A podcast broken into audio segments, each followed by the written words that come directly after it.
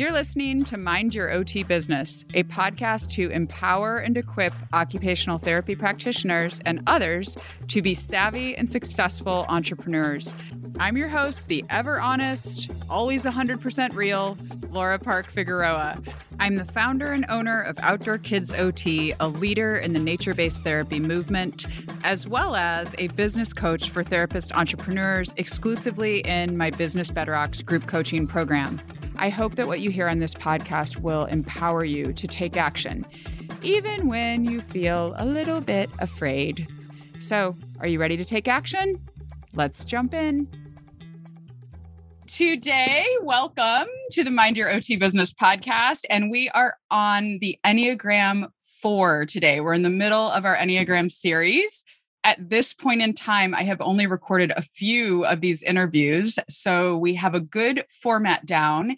And today I have an individualist Enneagram 4 with me.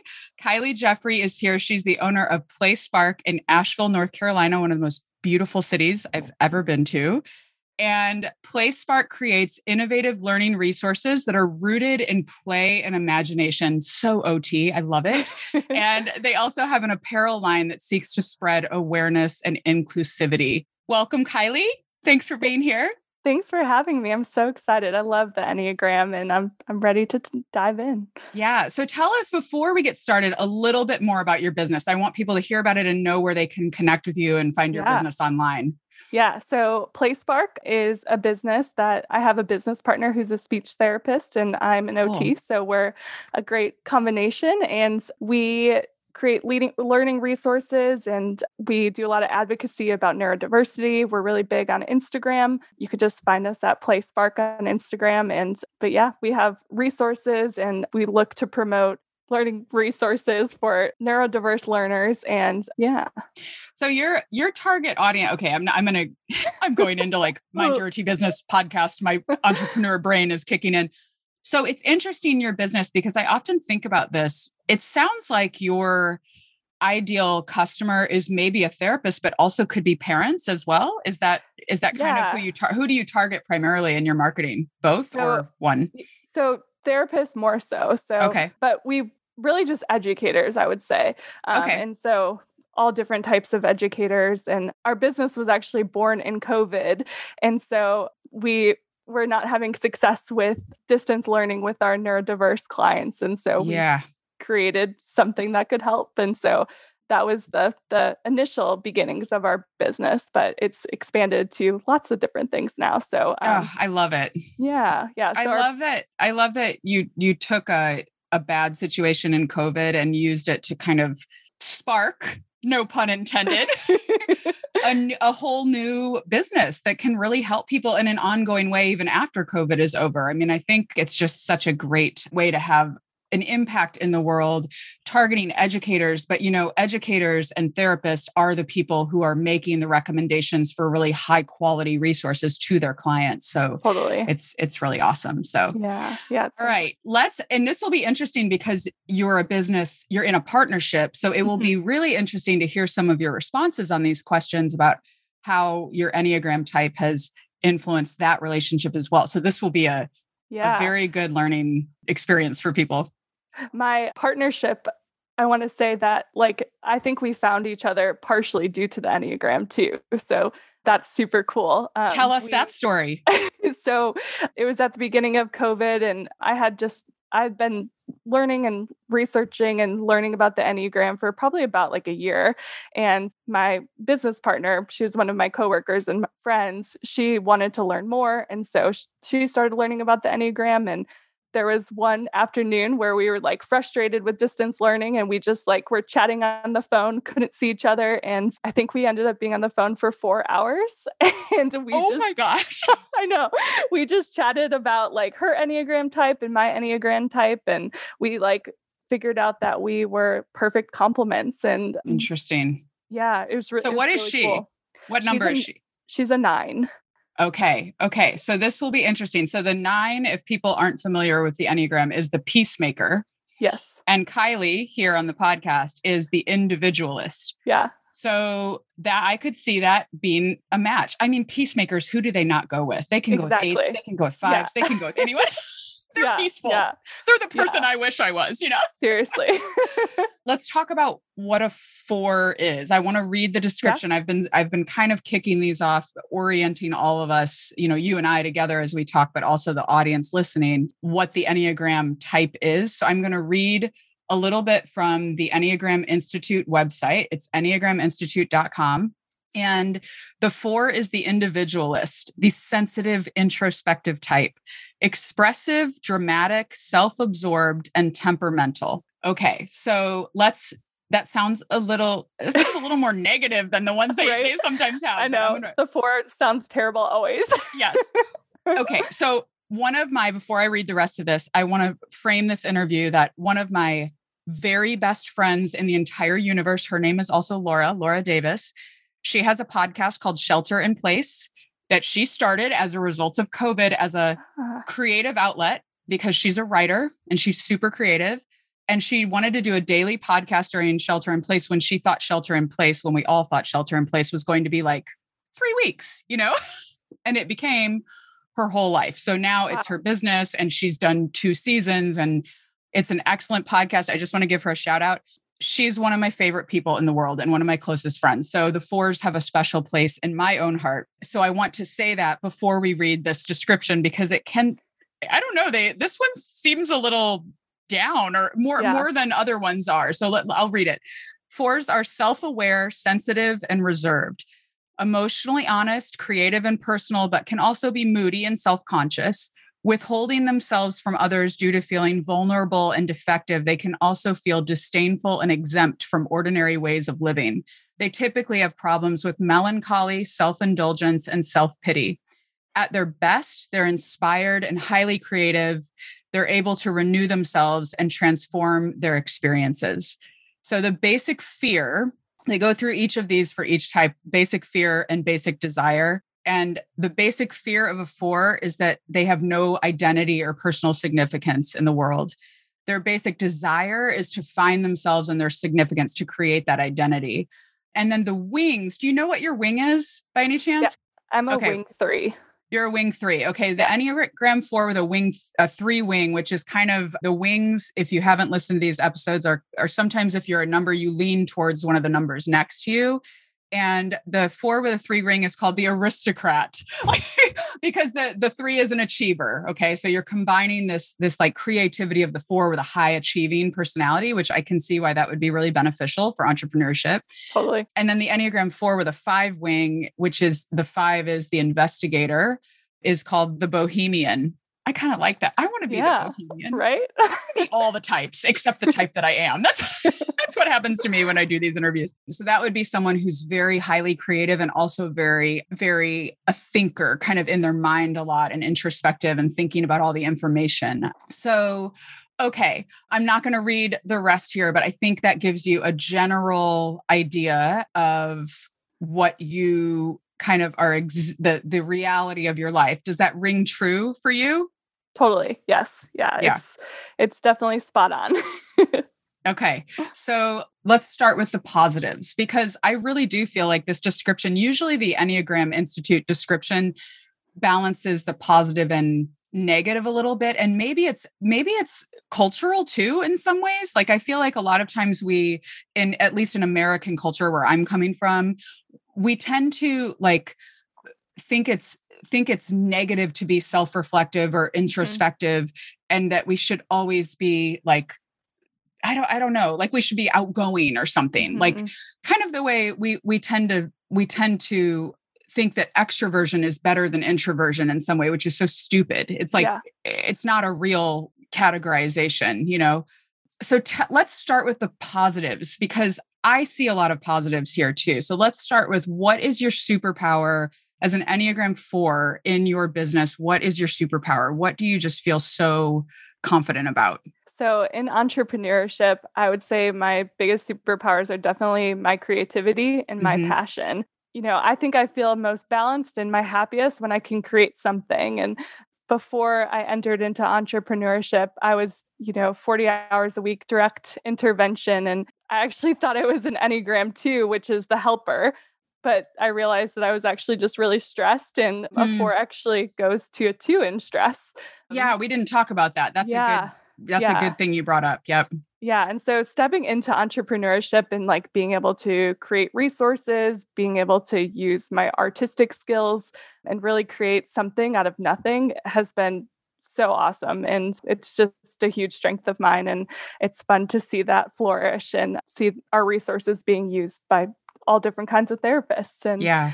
I'm also super passionate and I love my neurodiverse learners and yeah. just neurodiversity in general. And I really have loved OT and how it's let me, you know, go on that path and learn mm-hmm. more and help with advocacy and just doing the best that that we can for for those clients. Yeah, it's so needed. I, yeah. It sounds to me too like you, the word that came to mind as you were talking, you just lit up when you talked about it. It felt like it was life giving to you to really lean into who you are as a person rather than kind of try to be someone that you're not. And and it sounds like you've created your business in a way that really caters to those individualistic and really creative aspects of who you are as a person. Yeah, totally. And you know, I work off of my feelings. Fords we're super feelings based. And yeah. so being able to really listen to my body and listen to what I need each day in yeah. entrepreneurship has been like completely life giving. You know, yeah. Oh, just, oh, that's so great. Yeah. Yeah. Do you ever do you ever struggle with not I know because I know my one of my best friends, like I know as an artist, it's hard for her sometimes when you're not feeling it. You know, mm-hmm. it's hard to create when you're not feeling it. And when you do create based on your feelings, I'm just wondering how you cope with that. That might help other people who are fours. How do you cope with it when you don't feel like creating, but that's kind of your job now, right? Yeah. Is to create. yeah. Yeah. It's it's really hard. You know, I think that will go into my kryptonite, but you know, okay, just, good. Let's do it. let's do it. But you know, I have to be emotionally involved in each project that I mm. I start. And so self care is really huge. So just really like taking a step back if I'm not feeling it one day, and I'll say, okay, you can answer emails today. You can do these more administrative tasks, and then yeah. maybe we'll we'll draw tomorrow. And so I really put on that creative hat and you know say I'm a creator. And so just the fact that that's interwoven into my identity i think that it can come more naturally now. But yeah just just taking breaks and just listening to myself and putting it off for another day if if it's not coming today.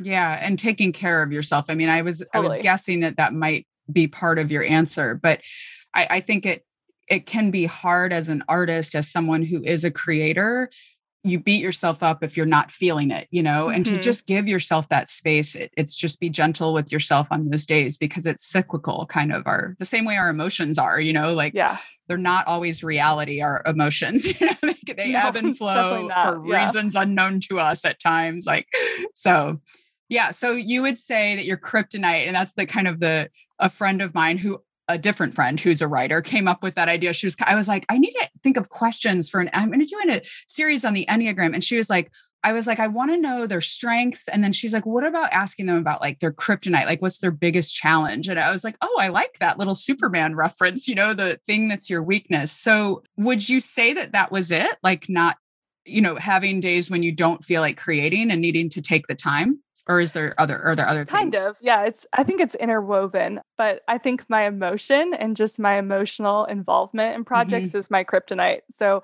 as an enneagram 4 uh, we think from our or we make decisions with our heart and we're mm-hmm. very feelings based and so it's tricky it's i i definitely become emotionally invested in everything i do and so that can be draining and so yeah. i also tend to be somewhat of a perfectionist because of that and so i'll work on a project i'll work on a project and i'll like work it until yeah. it doesn't need to be worked anymore so it's been really helpful for me to have a business partner that is not a perfectionist whatsoever. And so we balance each other out and okay it looks good. And just having that affirmation from someone else too has been helpful for my my weaknesses. Yeah.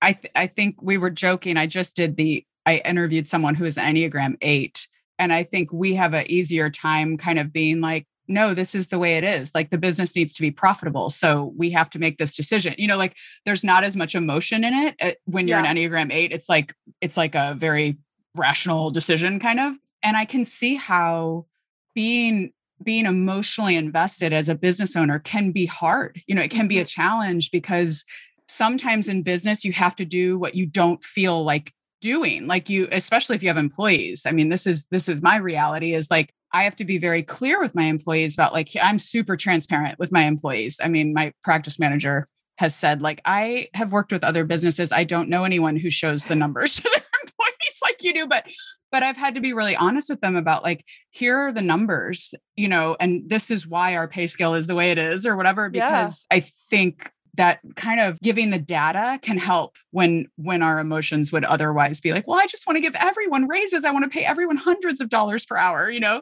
Yeah. so it can be hard in business to kind of balance out that all of us as therapists have some kind of helper ness in us mm-hmm. right we we want people to be happy and we want to we want to do good in the world so it can be really hard. So using that data is important i think. Okay yeah let's let's dive into your dreams. I want to hear what you dream about for your business because this has been really interesting to see what people dream about and how it kind of relates to who they are as as a person, you know, based on their enneagram for looking through that lens. So yeah, so just continuing to be able to create and to have balance and continue to create different products that are innovative for therapists to help really connect to their clients through creativity and I think there's so much that has been uncovered this year about learning styles and mm-hmm. you know just how people learn and also with neurodiversity like there's just so much unknown and you know I think that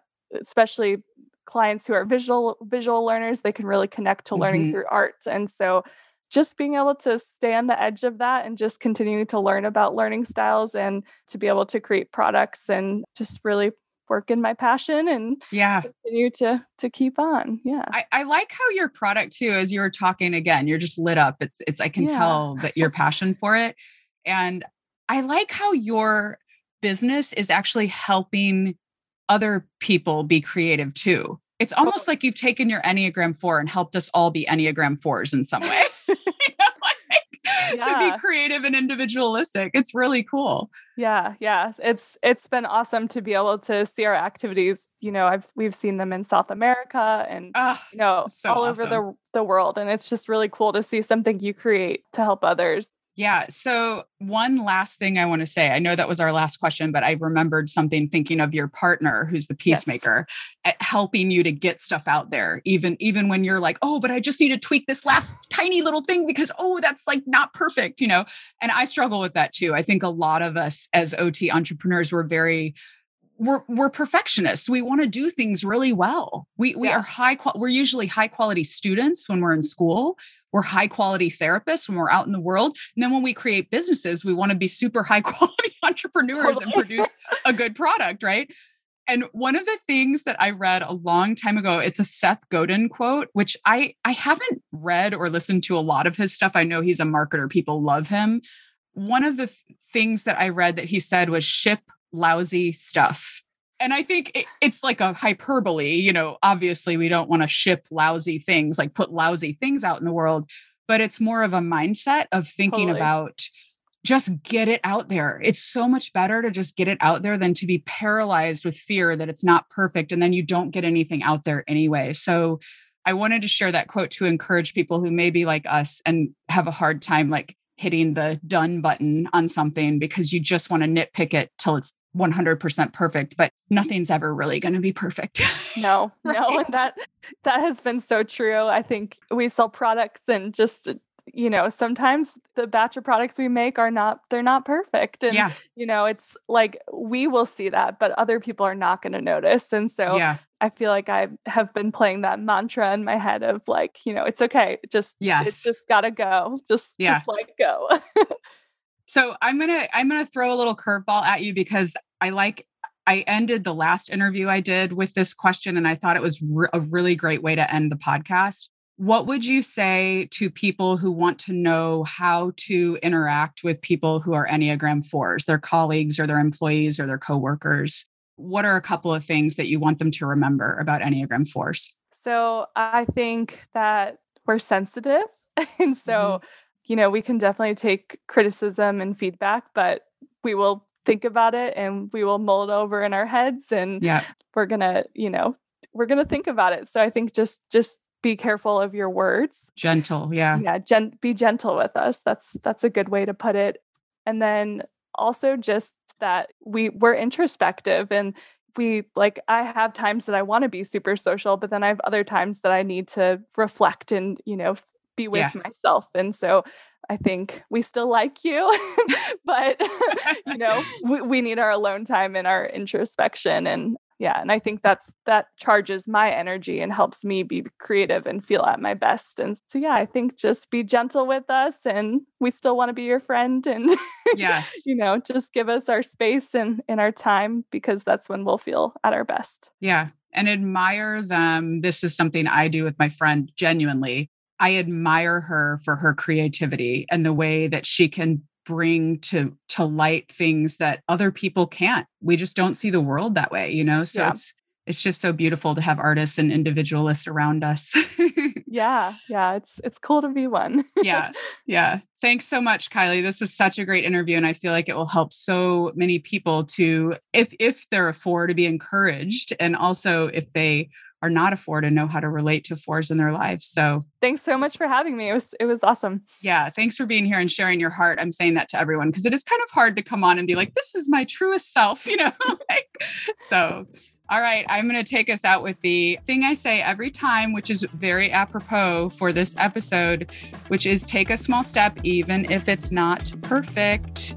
Ship your lousy stuff because those small steps make great gains over time. So until next time, everyone, mind your OT business.